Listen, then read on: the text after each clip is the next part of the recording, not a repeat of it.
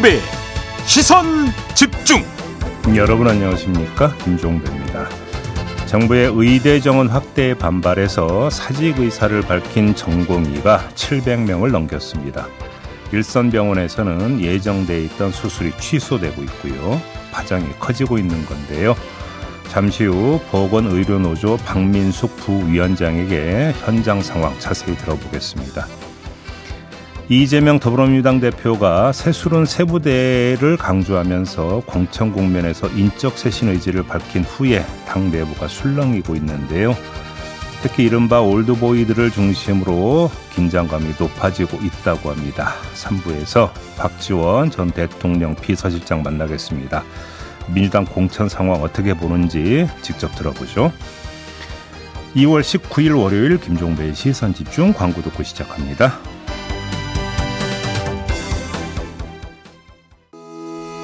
시선 집중은 촌철님들의 다양한 목소리를 기다립니다. 짧은 건 50원, 긴 건 100원인 문자 메시지 샵 8001번, 스마트 라디오 미니와 유튜브 라이브로도 시선 집중과 함께 하실 수 있습니다. 믿고 듣는 진품 시사 김종배의 시선 집중.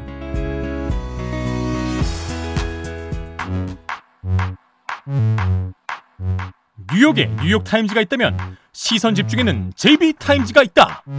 촌철살인 뉴스 총정리 JB타임즈 더마카와 함께 시선 집중의 문을 열겠습니다. 어서 오세요. 네, 안녕하세요. 더마카입니다. 김영민 님이 얼었던 대동강 물도 녹는다는 우수입니다. 매일 아침 새벽부터 분주하게 좋은 방송을 만들기 위해 노력해 주시는 제작진들과 제이비께 우수상을 드리겠습니다. 회사 동료, 지인들에게 구독, 좋아요 10명 전파하고 있습니다. 네, 우수라 비가 오고 있습니다. 네, 김영민 님. 네. 엄청 썰렁했는데 그래도 우수 우수상까지 라임도 맞추시느라고 고생하셨고 음. 또 10명에게 전파하고 계시다니 제가 네, 감사드리며 소개해 드렸습니다. 좀 음. 썰렁하지만. 커피, 상금은 없나요? 네, 커피 쿠폰 쏜다는 말은 없네. 네. 이응주님, 네. 이용주가 아니라 이응주님. 음. 오늘은 발리에서 시선 집중을 듣습니다. 아, 이거 좋은 데 계시네. 발리. 와, 왜 가셨을까요? 안 가봤지만 좋다고 하더라고요. 안 가봤지만 여기는 또 무슨 음식이 유명할까요? 그래, 뭐 가서 먹어봤어야 알죠. 제가 어떻게 알아요. 네. 제이비 조만간 비행기 타시길 바라겠습니다. 음. 7805님, 비가 내려 차선도 잘 보이지 않는데 간혹 전조등을 켜지 않고 운행하는 차가 보입니다. 시선 집중 애청자님들 다시 한번 한번 확인해 주세요. 라고. 그러니까요. 네, 비 오는 날 전조등 꼭 켜셔야 돼요. 그리고 평소에도 그러니까 켜고 다니는 게 사실은 기본인 걸로 저는 알고 있습니다. 아 그래요? 네, 네. 전조등은? 네. 네, 오늘 비가 오니까요 안전운전 하시고요. 그리고 이 비가 내리면 오늘은 좀 날씨가 좋지만 아, 날씨가 좀 따뜻하지만 기온이 점점 내려간다고 하더라고요. 네. 감기 조심하시기 바라겠습니다. 네. 제비타임즈 오늘 주목할 첫 번째 뉴스 어떤 건가요? 개혁신당이 내용에 빠져버렸네요. 뭐 크게 세 가지 문제 때문이라고 하는데 당 지도부 전원이 지역구에 출마하는 문제, 이준석 공동대표에게 선거 정책 홍보 지휘 권한을 부여하는 문제, 배복주 전 정의당 부대표 등 논란의 인물 비례대표 출마 제한하는 문제, 요 세 가지라고 하는데 이 세 가지 문제를 놓고 의견 차를 좁히지 못하자 결국 내용이 공개적으로 터져 나왔다 이런 건데요. 이준석 공동대표가 기자회견을 예고했다가 예정 시각 1시간을 남기고 취소한 일이 있었고요. 이어서 김종민 최고위원은 기자회견을 가졌습니다. 그래서 이준석 공동대표를 비판을 했는데 그의 주장 한번 들어보시죠. 당대표가 페북에서 공천 안 주겠다고 선언하고 그것도 부적절한데 이걸 다른 공동대표인 이낙연 대표에게 같이 공개 선언하라 이렇게 요구를 하는 건 안 되죠. 이건 민주주의의 원칙에도 맞지가 않고 합당 주체에 대한 예의도 아닙니다. 자, 그러자 이번에는 김용남 공동정책위 의장이 SNS에 글을 올려서 반박을 했습니다. 특정 인사에 대해 공천을 할 수 없고 당직을 줄 수 없다는 이야기가 문제가 된다면 앞에서 공개적으로 말할 수는 없지만 우리가 알아서 정리하겠다라고 뒤로 이야기하는 것은 정당한가? 그게 오히려 정도가 아니다. 이렇게 비판하는 내용이었습니다. 네, 어떻게 봐야 될까요? 뭐 갈등 요인보다 갈등 양상에 우선 주목할 필요가 있을 것 같은데요. 그 양상이라는 게 상대방 설득이 아니라 상대방 공개 비판으로 나타나고 있는 거 아니겠습니까? 이건 두 가지를 의미합니다. 첫째, 상대방 얼굴을 보고 싶지 않다는 겁니다. 이건 불신을 뜻하는 겁니다. 두 번째, 상대방 굴복을 노리고 있다라는 겁니다. 이건 쟁투에 들어갔음을 뜻하는 것입니다. 이 단계에서 한 걸음만 더 내디디면 어떻게 되는 거냐? 결별, 공멸로 간다. 이런 이야기가 되는 것이겠죠. 그리고 갈등 양상에서 주목할 또 하나의 포인트가 있는데 그나마 가까스로 마지막 수위 조절은 하고 있다라는 것입니다. 공개 비판에 나선 사람의 면면을 보면 김종민 최고위원과 김용남 공동 정책위 의장입니다. 다시 말해서 이낙연, 이준석 두 공동대표가 직접 출전을 한 건 아니라는 겁니다. 일종의 대리전 비슷하게 전개가 되고 있다는 겁니다. 이건 마지막으로 최고 레벨에서의 타협 여지는 남겨놓는다는 의미로 해석을 하는 게 상식일 겁니다. 음. 자, 이렇게 정리를 해야 될 것 같고요. 네. 그래도 갈 등 요인도 좀 짚어야 하지 않을까요? 뭐 당 지도부 전원 지역구 출마 문제 같은 경우는 핵심은 이낙연 공동대표의 출마 문제 아니겠습니까? 하지만 더 이상 이건 갈등 요인이 되지 않을 것으로 보는 게 상황이 이 지경에 이르렀는데 이낙연 공동대표가 출마를 안 하고 버틸 수 있겠느냐라고 하는 반문이 성립되기 때문입니다. 핵심은 배복주 전 정의당 부대표 등의 처리 문제인데요. 이 문제는 당원 그 대열 유지 문제에다가 가치와 정체성 문제가 얽혀 있는 것이기 때문에 난제 중의 난제다. 이렇게 봐야 될 것 같은데 그래서 하는 말인데요. 배복주 전 부대표 등은 단순한 대상이 아니라 오히려 주체이기도 하다. 이 말씀을 드리겠습니다. 주체? 이게 무슨 말씀이냐면 거꾸로 예를 들어서 이런 거죠. 정말로 그 해결책은 이준석 전 어, 이준석 공동대표가 그냥 수용을 하거나 이낙연 공동대표가 알았어 정리할게 이렇게 해야 되는 거 아니겠습니까? 간단하게 보면 심플한 건 이 두 가지 경우 수 중에 하나가 아니겠습니까? 근데 그거는 뭐가 됩니까? 굴복이 돼 버립니다. 그래서 그 누구도 받아들이기 힘든 카드라는 겁니다. 그러면 여기서 그러니까 그 경험치 계획학에서 나올 수 있는 가장 일반적인 그림이 뭡니까? 배북주 전 부대표가 결자 해제 차원에서 본인이 스스로 알아서 정리하는 거겠죠. 내가 그러면 비례대표 포기할게. 뭐 백의 종군 할게. 뭐 이런 식으로 나오는 거 아니겠습니까? 그렇기 때문에 주, 그러니까 대상이자 동시에 주체라고 하는 게 그런 얘기입니다. 배복주 전 부대표 마음먹기 달렸다. 이 이야기는 그런 거 아니겠습니까? 음. 그러니까 배복주 전 부대표는 갈등의 요인이자 어찌 본다면 갈등 해결의 키를 쥐고 있는 주체이기도 하다. 라는 것이죠. 네, 근데 어제 이제 본인이 SNS에 올린 입장을 보면 조금 억울함을 호소하기는 했었거든요. 그래서 본인이 어떤 결정을 내릴지 그거는 조금 시선 집중할 과제로 남겨두도록 그러니까 이게 하겠습니다. 뭐냐면 본인의 도덕성이나 이런 문제에 얽혀 있는 게 아니잖아요. 네. 그렇기 때문에 본인도 그러면 순순하게 그래 알았어 그러면 내가 그 비례대표 포기하고 백의 정권할게 이러기도 쉽지가 않다라는 겁니다. 아 또 어제 올린 입장문에 보면요 비례대표를 꼭 원한다 뭐 이런 건 아니다 오해는 하지 말아라 뭐 또 이렇게 올리기는 했습니다. 문제는 명분은 그런 것이 되겠죠. 내 소신에는 변함이 없다. 전장의 문제는 이런 거에 대해서. 하지만 아, 당의 단합을 위해서 그럼 내가 양보할게. 뭐 이 정도의 그림이 되는 거 아니겠습니까? 음. 근데 그렇게 결정을 내려주느냐 마느냐는 누구의 문제다? 배복 부대표의 문제라는 겁니다, 결국. 그래서 대상임과 동시에 주체다 이런 얘기를 하는 거죠. 네, 바로 그 주체가 어떤 결정을 할 거냐 이것도 좀 관심 포인트인 것 같고요. 그리고 어제 이제 김종민 최고위원이 기자회견을 하니까 기자들이 많이 물었어요. 그래서 종국에는 깨질 수 있는 거냐. 물었거든요. 근데 김종민 의원 한 1, 2초 정도 뜸을 들이다가 민주주의 정신, 합의 정신을 지키면 깨질 일이 없다. 결국은 오늘 이제 최고위원회의가 예정이 돼 있지 않습니까? 있죠. 이걸 좀 봐야 되는 거 아니겠습니까? 맞습니다. 거기서 어떤 결정이 내려질지 지금 초미의 관심이고요. 또 음. 하나 오전 10시부터 이준석 공동대표가 관훈클럽 초청 토론회에 나가요. 네. 여기서 또 어떤 답을 할지 지금 시선 집중이 되고 있는데요. 춘철님들의 의견 좀 전해드리겠습니다. 김창면님, 김건모의 잘못된 만남이라는 노래가 생각이 나네요. 라고 보내주셨고요. 엽기토끼님, 같은 핏줄도 힘들어요. 한 집살이.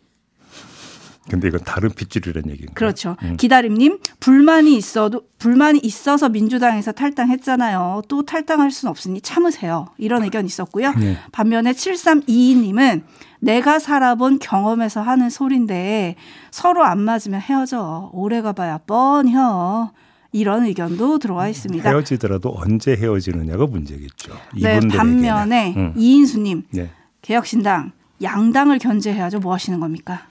이런 의견도 들어와 있습니다. 어쨌든 오늘 아침 개혁신당 최고위 그리고 이준석 대표의 관훈 클럽 초청 토론에 어떤 말들이 나오고 어떤 결과가 나올지 시선 집중하겠습니다. 제이비타임즈 다음 주목할 뉴스는 어떤 건가요? 녹색 정의당이 통합 비례정당에 참여하지 않기로 결정을 했습니다. 대신 지역구 연대는 추진한다 이런 입장이라고 하는데 김준우 비대위원장의 말 한번 들어보시죠. 윤석열 정권 심판을 바라는 시민들의 목소리를 가장 잘 반영하는 것은 지역구 연대 전략을 보다 적극적으로 추진하는 것이 아닐까 싶습니다. 지역구는 연대하고 비례는 독자적으로 대응하는 것이 윤석열 정권 심판의 명분을 가장 극대화하고 유권자 사표를 최소화하는 전략이라고 생각합니다. 자, 그러자 민주당 민주개혁 진보 선거연합 추진단장을 맡고 있는 박홍근 의원이 대답을 했는데요. 들어보시죠. 정책연합과 지역구 후보 연대는 민주당과 추진하겠다는 입장을 밝힌 점은 의미 있게 평가합니다. 민주당 민주연합 추진단은 녹색정의당과의 정책연합, 지역구 후보 연대를 위한 협의에는 금일이라도 논의 테이블에 임하겠습니다. 자, 지금 양쪽 입장을 들었는데요. 큰 틀에서는 교통 정리가 된 건가요? 그렇게 보이지만 항상 문제는 디테일에 있는 거 아니겠습니까? 이걸 짚어야 되는 거죠. 자, 김, 어, 김준호 상임대표는 추가로 이런 말을 했는데요. 어떤 말이었냐면 모든 곳에서 지역구 연대를 할 필요는 없지만 2016년 총선 당시 창원 성산에서 노회찬 후보가 단일화를 통해서 당선됐듯 접전 지역에서의 지역구 연대는 시민들의 바람이다. 이런 말을 냈습니다. 요거에 기초해서 한번 디테일을 살펴보죠. 과연 어떤 지역구에서 연대, 뭐 이게 이제 지역구 연대는 게 후보 단일 아니겠습니까? 그게 가능하겠느냐라고 하는 건데요.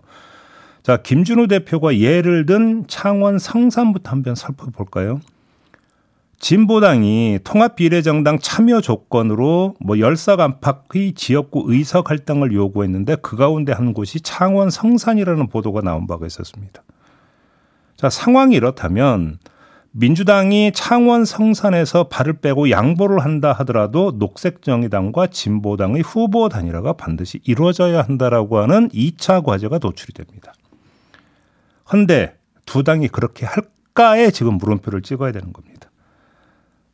두 당의 사이가 안 좋거든요. 이른바 구원이라고 하는 게 있다라는 겁니다. 이걸 고려할 때 쉽지 않은 문제일 것이다. 하지만 이 창원 성산이 노동자 밀집 지역구라고 하는 상징성 때문에 어떻게든 뭐 된다고 치죠. 그래서 여기서 문제가 풀린다고 칩시다. 그러면 다른 곳은 어떻게 될까요? 예를 하나만 들어드리겠습니다. 경기도 고양 갑으로 가겠습니다. 이 경기도 고양갑의 현역 의원이 심상정 의원입니다. 심상정 의원이 오손 도전이 그 기정사실처럼 여겨지고 있는데 자, 지역구 연대에 이곳이 포함이 될까요? 안 될까요? 포함이 된다고 한번 쳐봅시다. 그래서 민주당이 이곳에서 양보를 할까요? 양보를 한다고 칩시다. 그러면 과연 민주당 지지층이 동의할까요? 민주당 지지층의 동의를 이끌어낼 만큼 심상정 의원의 존재감과 정치적 역할이 크냐? 그게 아니라 오히려 민주당 강성 지지층의 표적 비슷하게 지금 되어 있는 작금의 처지가 더 부각이 되겠느냐라고 하는 문제가 있다라는 것입니다. 그래서 지역구 연대를 이야기하는데 지역구 구체적으로 한 곳 한 곳 찍어서 이야기하기 시작하다면 끝이 없다. 역시 악마는 디테일에 있다. 이런 말씀을 드리는 겁니다. 네, 일단 녹색정의당 입장에서 보면 본인들의 본선 승리가 확실한 지역을 얘기를 해야 되는 거잖아요, 그렇죠? 그리고 민주당도 민주당 입장에서 보면 우리 후보가 나가면 이길 텐데 그걸 또 양보를 해주면 논란이 될 수 있으니까. 네. 당연히 다 지금 두 당이 머리가 아플 것 같은데 여기서 또 하나의 문제가 어떤 게 있냐면 지역구 연대의 조정을 중앙에서 할 것이냐 지역구에서 할 것이냐의 문제가 있어요. 어허. 예를 들어서 중앙당에서 그러면 일방적으로 협상을 해가지고 조정을 한 다음에 해당 지역구의 후보가 그러니까 온전히 수긍하고 네 알겠습니다. 그럼 저는 다음 기회에 볼게요. 빠질게요. 이럴 거냐라는 겁니다. 만약에 여기서 또 반발이 나올 가능성을 배제할 수 없는 거 아니겠습니까? 그러면 어떻게 됩니까? 지역구 연대 취지가 삽니까? 죽습니까? 음. 그러면 지역구 후보한테 맡기면 예를 들어서 지금 큰 틀에서의 지역구 연대라고 하는 그림하고는 부응하지 않는 것이고 지역구 후보들한테 맡겨버리면 그들은 이해 당사자입니다. 그러면 연대가 쉽겠느냐라고 하는 문제가 있습니다. 이것도 디테일에 속하는 문제거든요. 무엇 하나 쉬운 게 하나도 없다. 그리고 또 하나의 디테일 단일화를 한다면 경선을 할 것이냐 여론조사를 할 것이냐 이런 문제도 좀 남는 것 같아요. 남게 되겠지요. 네, 그래서 어떤 걸 할 거냐 이것도 또 삿바 싸움이 지리하게 이어질 것 같은데 네. 민주당 입장에서는 지금 당내 갈등 문제도 있고요 공천에 대해서 음. 그리고 비례정당 논의도 있고 여기에 지금 소수 정당과의 지역구 단일화 문제까지 좀 숙제가 많이 쌓이는 느낌인데 그러니까요. 이거를 뭐 우선순위를 두고 푸나요? 뭐 어떻게 푸나요? 그게 이제 지금 민주당에서 지금 이 선거 전략의 기본 테이블이 어딘지가 지금 헷갈리고 있다는 거 아니겠습니까? 보도로 보면은 공천 문제 같은 경우도 지금 어떤 그 공적 계통이 공관이나 이런 걸 통해서 푸는 거냐 아니면 지금 사적인 테이블이 가동이 되고 있는 거냐 이 문제가 지금 제기가 돼버린 상태 아닙니까? 그렇죠. 오늘 아침 조간에 또 실렸죠. 그러니까요. 뭐 두 개의 모임이 있다. 지금 이런 보도까지 나오고 있는 상황이니까 제가 볼 때는 대외적으로 다른 정당과의 조정 문제 이전에 당 내부 조정조차 지금 제대로 안 되고 있고 뭔가 개통이 어그러지고 있다라고 하는 점부터 돌아볼 필요가 있다라는 말씀 좀 먼저 드려야 될 것 같고요. 첩첩산중이라는 겁니다. 지금 지역구 연대라고 하는 게 녹색정의당과 연대만 있는 게 아니에요. 제가 조금 전에 진보당, 진보당. 같은 경우 통합비례정당 같은 참여 조건으로 지역구 의석을 이야기했다고 했잖아요. 다른 정당은 그럼 가만히 있겠습니까? 예를 들어서 기본소득당이나 이런 데 같은 경우는 그럼 우리는 지역구 100%다 포기할 게 이렇게 나오겠습니까? 첩첩산중이다 이렇게 정리하겠습니다. 네, 널사탕해님. 근데 단일화했을 때 민주당의 이익은 뭐죠? 라는 물음표 보내주셨고요. 3116님. 자민련 정도는 아니더라도 스스로 웬만한 정도의 몸집을 만들어 놓고 이런 제안을 해야 하는 거 아닌가요? 라는 의견도 좀 보내주셔서요. 네. 의견이 굉장히 분분하네요. 제비타임즈 다음 주목할 뉴스는 어떤 건가요? 조규홍 보건복지부 장관이 음 16일 오후 6시 기준으로 전공의 그 수 상위 수련병원 100곳 가운데 23곳에서 715명이 사직서를 제출했고 실제 사직서를 수리한 경우는 없는 것으로 파악된다고 어제 밝혔습니다. 그러면서 정부 대책을 설명했는데요. 직접 들어보시죠. 상급 병원은 입원 중증 진료를 중심으로 진료 기능을 유지하고요. 어, 전국 400국의 응급 의료기관은 24시간 비상 진료 체계를 철저히 운영하겠습니다. 이와 함께 전국의 35개 지방 의료원, 그다음에 6개 적십자 병원, 그리고 보건소 등 공공병원의 진료 시간을 연장을 하고 비대면 진료를 대폭 하겠습니다. 파업 시에도 병원 운영이 가능하도록 재정 지원을 추진하겠습니다. 네. 이 부분은 좀 점검이 필요하지 않습니까? 잠시 후 2부 인터뷰에서 현장 상황 좀 자세히 알아보도록 하고요. 그래서 뭐 이거는 여기서 얘기하지 않겠습니다. 눈길이 가는 관련 뉴스 하나가 있는데 이거를 좀 소개를 해 드릴게요. 의사 출신인 강영석 전북 특별자치도 복지 여성 국장이 페이스북에 올린 글이 화제가 됐습니다. 이 글에서 자신의 심경을 밝혔는데요. 음성 대역으로 녹음을 했습니다. 한번 들어보시죠. 어떻게 우리 국민께 우리 의사는 국민에 위해 존재하는 의로운 사명을 가집니다. 때론 정권과 정책에 불만족이 있을 수 있습니다. 그래서 개선에 위해 다양한 집단 행동도 가능할 것입니다. 하지만 수단 방법이 우리 국민의 마음을 아프게 하거나 등지는 것이라면 절대 정당하다고 할 수 없습니다.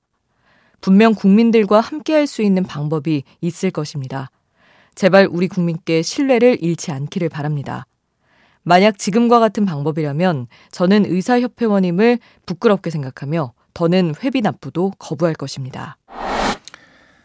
네, 의사로서 의사협회 회원인데 저는 회원 그 회비 납부를 거부하겠다 이렇게 선언을 한 겁니다. 이 김국장, 아, 이 강 국장이 일관되게 강조한 건 국민이었습니다.